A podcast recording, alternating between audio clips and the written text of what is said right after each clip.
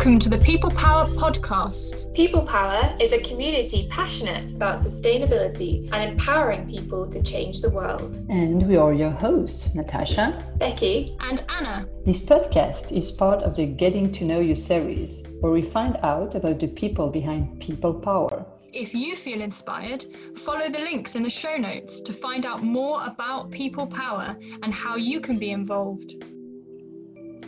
Welcome to the People Power podcast. With me today, I've got Danny Hubbard, and I'm really looking forward to talking to him because I've worked with him on a couple of People Power projects, and I happen to know he's at least as obsessed about plants as I am, probably more. So, welcome, Danny. Could you start by telling us a bit about yourself? I work as a community gardener for the Royal Horticultural Society, the RHS, that means that I work very closely with a number of community groups around Surrey, actually, which is where one of the RHS's show gardens, Wisley, is based.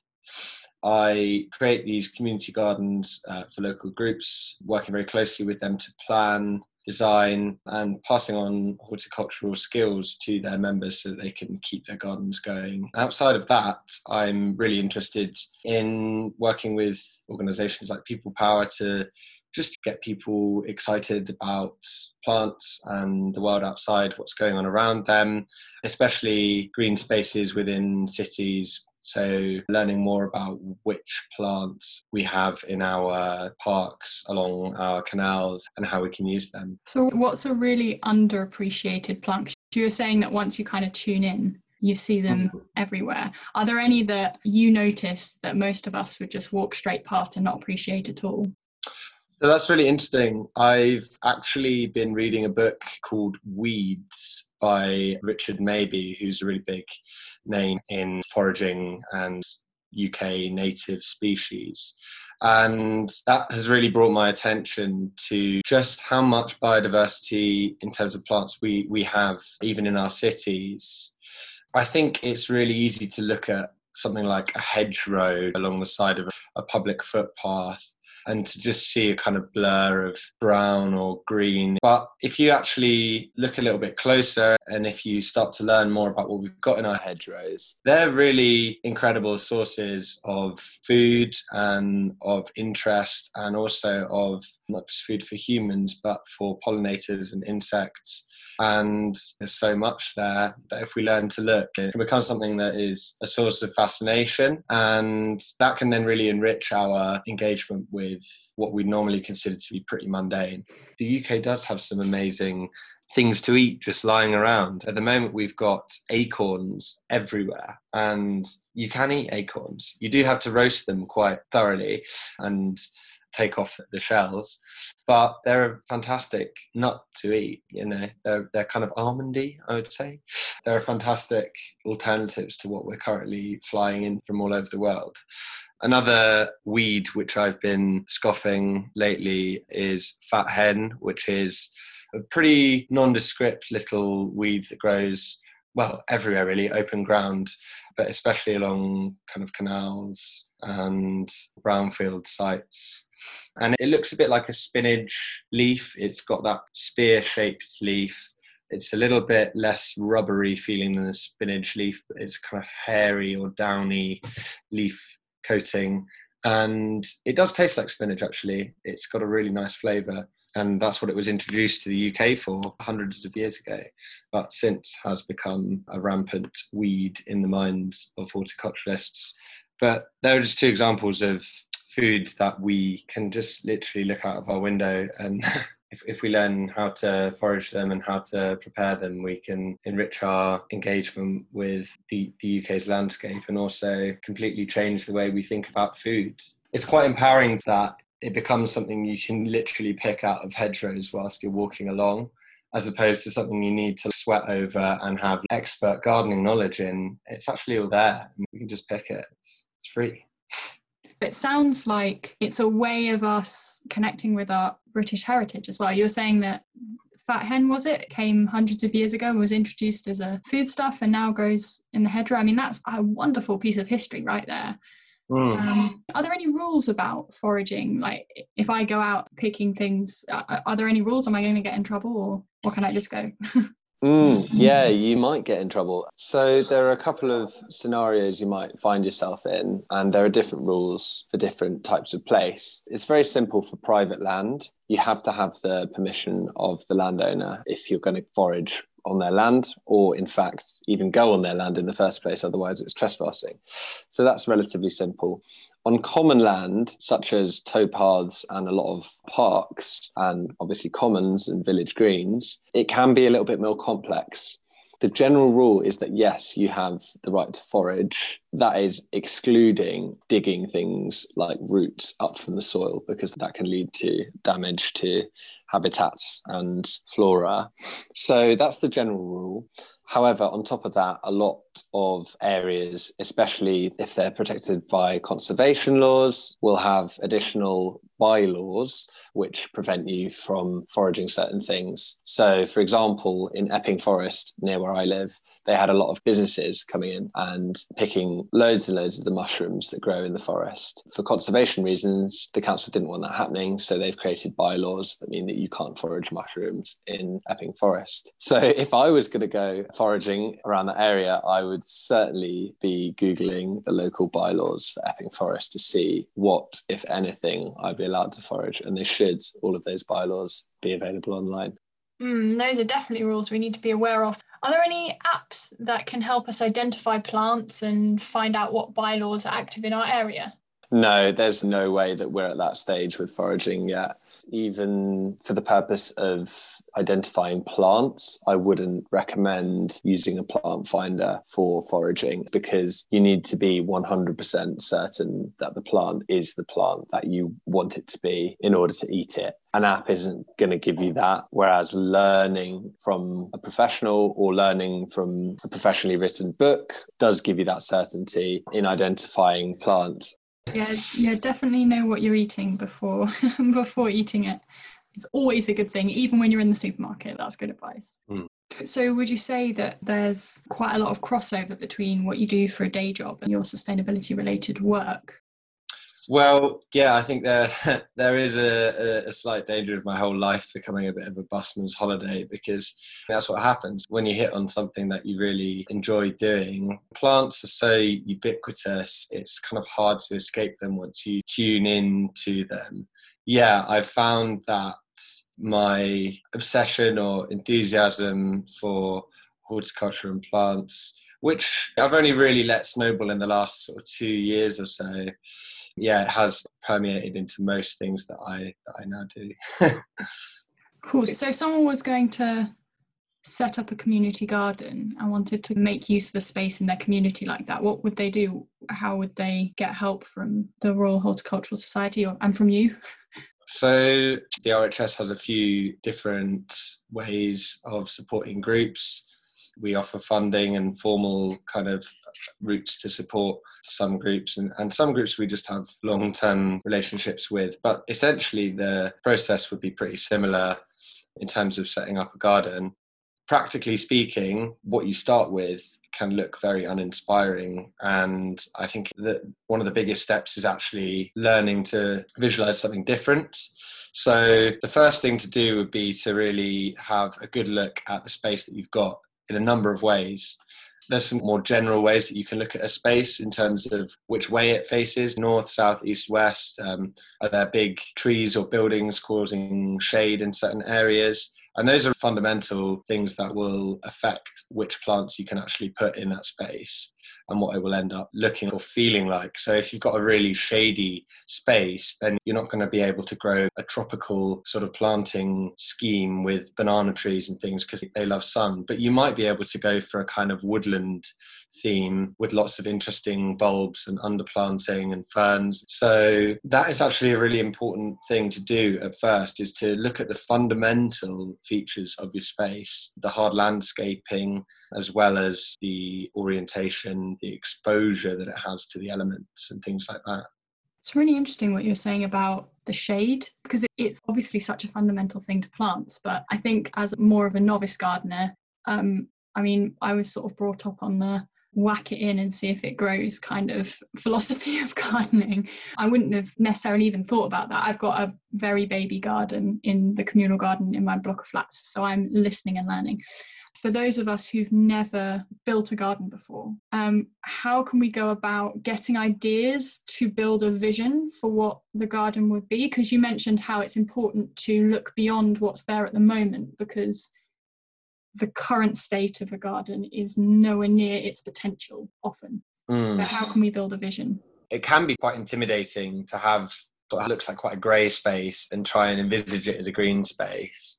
The internet can be helpful and also a hindrance, but of course, ultimately, you want to get a feel for that space and you probably want to experience it firsthand. So, I would say actually going to visit different parks, gardens, and places that you like just having an awareness when you're in an outside space being like, I like this, it makes me feel relaxed or, or happy. Why is that? Is it because there's running water? Is it because there's loads of color? Is it because there's loads of bees on the plants? What is it that makes me like this outside space? And I think if you're going to create a successful outside space, you need to decide what it's for and why you are going to enjoy that outside space. So that is a good place to begin. That's really useful. Thank you. So, in the last year, obviously there's been a pandemic and we've been in lockdown and i imagine your year has looked very different mm. to previous years. So how, how has the covid-19 situation impacted your work? Yeah it has completely changed things for me. Unfortunately the rhs weren't able to keep me on full time and furloughed me for the last six months but that has provided some time to, to think and also just discover some new aspects of working with plants that I didn't have time for before. I've been able to work with People Power and run the Growers Club that ran throughout August which was fantastic. We all supported each other through growing a few little things some kind of basic veg that we had from tomatoes and radishes to greens and lettuces. And and some people were in flats with with no outside space whatsoever and some people had great big gardens. It was just a chance to get together and support each other through our trials and tribulations and also disasters.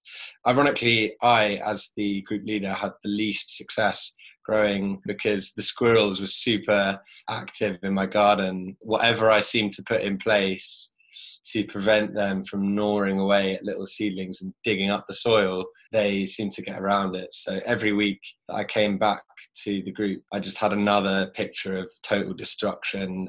As well as that, I have been working with OrganicLea, who are an organic veg box scheme based out in Chingford and that has been really interesting. From two perspectives really. Horticulturally it's been great to understand a bit more about permaculture and organic growing. Normally if you're growing vegetables you operate what's called a crop rotation which many of you will have heard of but you'll normally rotate through maybe four or five different years for four or five different crops OrganicLea operate on one of their main fields a 10 year crop rotation so they've got 10 different families of crops that they are rotating year after year after year in order to enrich the soil in different ways and make sure that nutrients that are taken out are restored over a long period of time. This can also have beneficial effects on the ability of pests and disease to establish themselves in that soil because if you keep changing the crop, you disrupt their life cycle. So I was amazed at how healthy all of their crops were, how few pest and disease problems they actually had compared to more conventional farming methods. And also, it was just beautiful to see the, the sheer variety of crops that they grew. It was vibrant with wildflower strips to encourage pollinators and 10 different families of crops growing side by side. So it's quite something. And I'd really recommend popping your head through the door to somewhere like OrganicLea if you want to see it done differently. That's very different to the way that, that agriculture is normally done. This sounds like such a good idea. Is it feasible to do on a big scale? How can we encourage farmers to behave a bit more sustainably in that way? But I know there must be challenges to this method of farming. So it's a very big question. Actually, I, I, only mentioned one of the two. I went down a bit of a rabbit hole in that last question, talking about crop rotation. But the second reason that I found OrganicLea so interesting is a cooperative. So all of its paid staff have an equal share in the business and they get paid equally and they all sort out the different challenges that they face together and all their employees knew about all the aspects of the business from their finances to their volunteer management. I think models like that can make it more palatable for people in cities to transition over to lifestyles that are more engaged in agriculture. They are also demonstrating that it is possible to run small scale farming on the edge of a city. And I think that's a really great thing to be doing, providing an example of what they would call peri urban agriculture. But in general, I mean, gosh, there's so much discussion about where farming is going. And we have to be careful here, right? Because the majority of farmers probably do really care about the soil and the environment. And the way that the, the dialogue tends to go is it can appear that people blame farmers for what for what they're doing to the soils and there's a danger there that we ignore the way the system is set up overall putting pressures on farmers to prioritize productivity over those things like soil health and um, local biodiversity which is so important. But there are ways that that is changing. It's a huge question. But i think if we all knew a little bit more about soil health and how important it is and about organic farming and changed our consumption choices a little bit that would be a great place to start because there needs to be a real incentive for people to get into organic growing. And that is primarily going to come from people changing their consumption habits yeah, it's definitely more about supporting farmers to make changes because it's in their interest for soil to be healthy, uh, like separate from the demands that society puts on them. Why would they not want their farms to be as healthy as possible? I, I was listening to, I think it was Farming Today on Radio 4, and that was interesting because I think they've just banned the use of a pesticide that is used on oilseed rape, which is that bright yellow crop that you see. The seeds are used to make rapeseed oil. And it grows all over UK, particularly in the kind of the middle of England.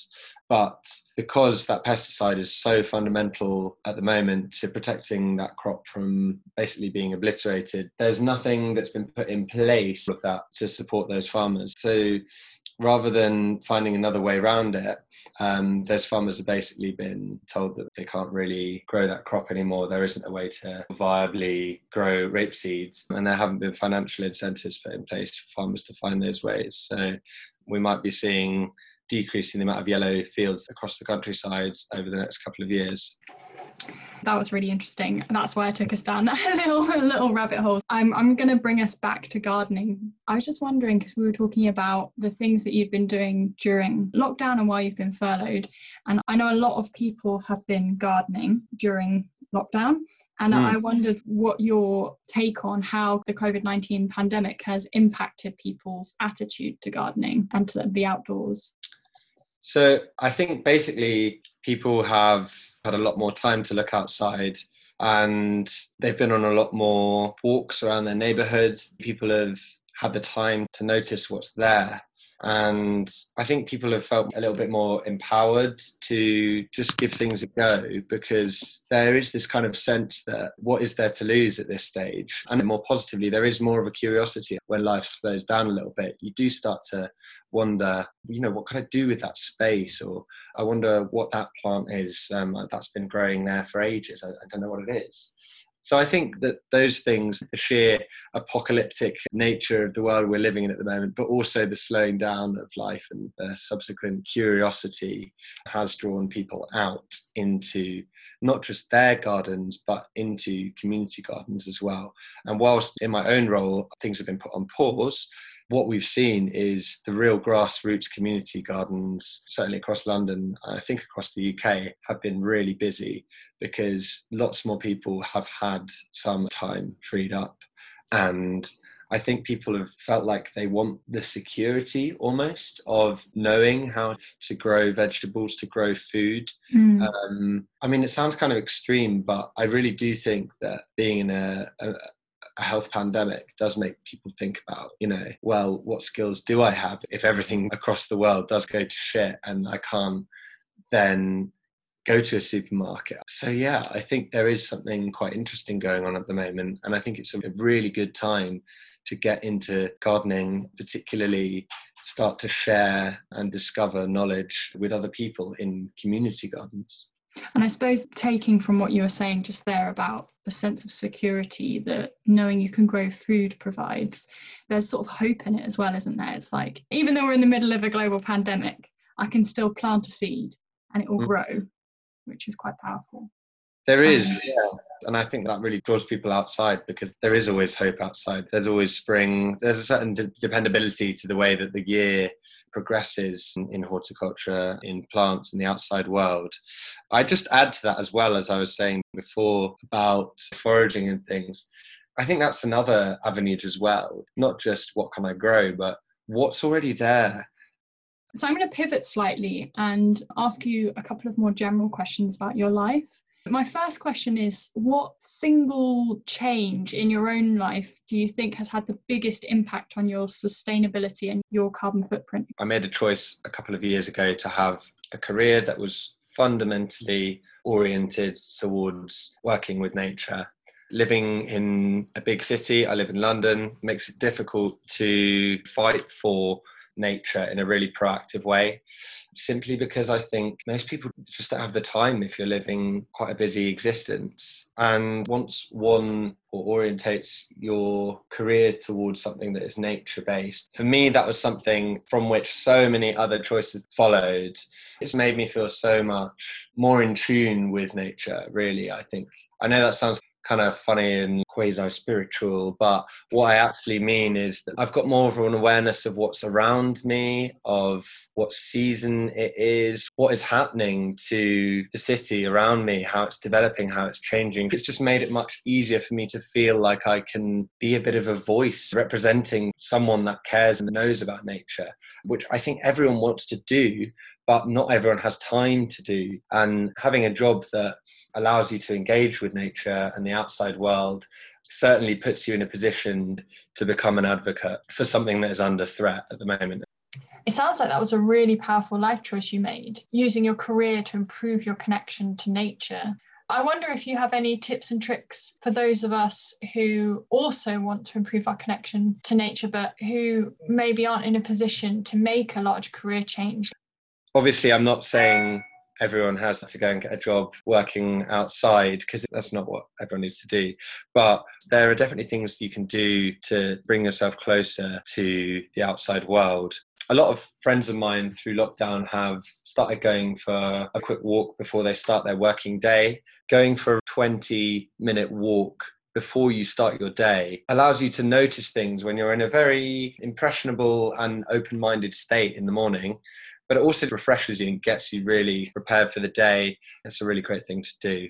The other thing that me and my partner are going to hopefully begin next week is to start the London Green Train Walk, which takes you all the way around um, the outside of London in a series of walks between two train stations. So you get your lunch, get your bag, you you get on the train, turn up to I don't know like Bromley or wherever on the edge of London, and it takes you on a really interesting walk to another station and then you can get home quickly. I'm keen to discover new parts of London and I think that that will be really inspiring. And finally, the, the other thing that I'd suggest is actually look into community gardens that they have near them. Loads of urban farms, city farms, and community gardens run day courses and weekend groups and ways for people to make a first step into increasing their knowledge in horticulture or growing or farming. And I recommend that to anyone. They're often cheap or free, so it's definitely worth getting online, having a look what's out there, and getting out in your local community, I think. Lots of great tips there. Thank you. So, you're talking more about what we can do as individuals to be more sustainable and, and connect with nature more. What do you think is the biggest barrier regarding becoming more sustainable as a society? Mm. So I think one of the biggest barriers that people face is transparency. And what I mean by transparency is things like food labeling and the uh, carbon footprint of different things that we buy. Humans are really inquisitive creatures. We really like to weigh up different decisions that we make and make those kind of judgments, but we're being prevented from doing that. And there's only so much of an extent to which we're going to go home and do the research into like how much something is worth in terms of carbon to something else. I mean, I know I've been uh, in a supermarket before with like a bunch of bananas in one hand and a plastic box of tomatoes in the other, trying to sort of quantify what the ecological impact of choosing one over the other might be. And it's just ridiculous. You can't make that choice. We aren't being educated at the moment to be carbon literate, and we're not being given that information by companies that produce our food either. They're complex decisions probably you would like to buy tomatoes and bananas in my example and maybe being in the supermarket isn't actually the best way to shop. And the sustainability of the choice that you ultimately make probably depends on like what time of year it is whether those two things are in season. So it's pretty complex is what i'm trying to say. And we need help with that. So we need big institutions to step up start labeling things start being really clear in the meantime while those changes are gradually taking place organizations like ethical consumer it's brilliant you get all of that research and that information not just into different goods like tomatoes but into different supermarkets or providers that you could buy anything from like TVs to sun cream. So that's really interesting if you have a look on their website. So People Power is obviously a can-do organization. If there was one action that people listening could take away to help improve transparency in society regarding like the carbon impact of different foods, do you have an action to recommend? Well, we need to put ourselves on the line. We need to campaign in a big way for food regulation and transparency to change. So that's one side, but that's not easy. Practically speaking, we need to just talk to one another within our friendship groups and our families and our connections. It can come across as pretentious to start, but I think if we can normalize having conversations about our spending habits and what we choose to buy in terms of carbon footprint and sustainability, if we can normalize those conversations with our friends and people that we trust, we will gradually together learn to support each other and actually learn a lot more about sustainability. Your own carbon footprint is a good place to begin. That's a really good tip. Thank you. And so now, just for a change of pace and to keep you on your toes, we're going to have a quick fire round. So I'm going to start a sentence and I'd like you to finish it with the first thing that comes into your head. So you ready? I think so. Okay, so the first one is people are most empowered when? They have agency over their physical surroundings, um, their homes, their local green spaces. Without that, we are at risk of losing touch with cities and they can become uninspiring, oppressive, and expensive places to live. Cool. The second one is I want people power to be um, able to meet regularly again. I'd love to have the opportunity to run some Growers Club sessions in person. We haven't got that in place yet as a plan because nothing's clear enough. But I'd love to teach some practical gardening skills to Growers Club and just to meet them all for the first time in person. Yeah, people power is normally so hands on. We've really had to adapt in the last year, haven't we? Obviously, projects are taking on a virtual dimension, and Growers Club was an example of that. But it will be great when we can get our hands dirty again, um, quite literally, yeah. in the case of gardening. So, thank you very much for chatting with me. Before we finish up, is there anything that you would like to promote um, just if you're interested in Growers Club, keep your ear to the ground. We'll definitely be trying to get some practical sessions and meetups in place early next year or whenever it becomes feasible. So keep an eye out for that. Perfect. It was a pleasure to speak to you. Thank you very much, Danny. Cheers. You have been listening to the People Power Podcast. Look into the show notes for how to find us and links relevant to today's episode. If you liked what you heard, remember sharing is caring, so like, subscribe, and share, and let us know in the comments what you would like to hear more of.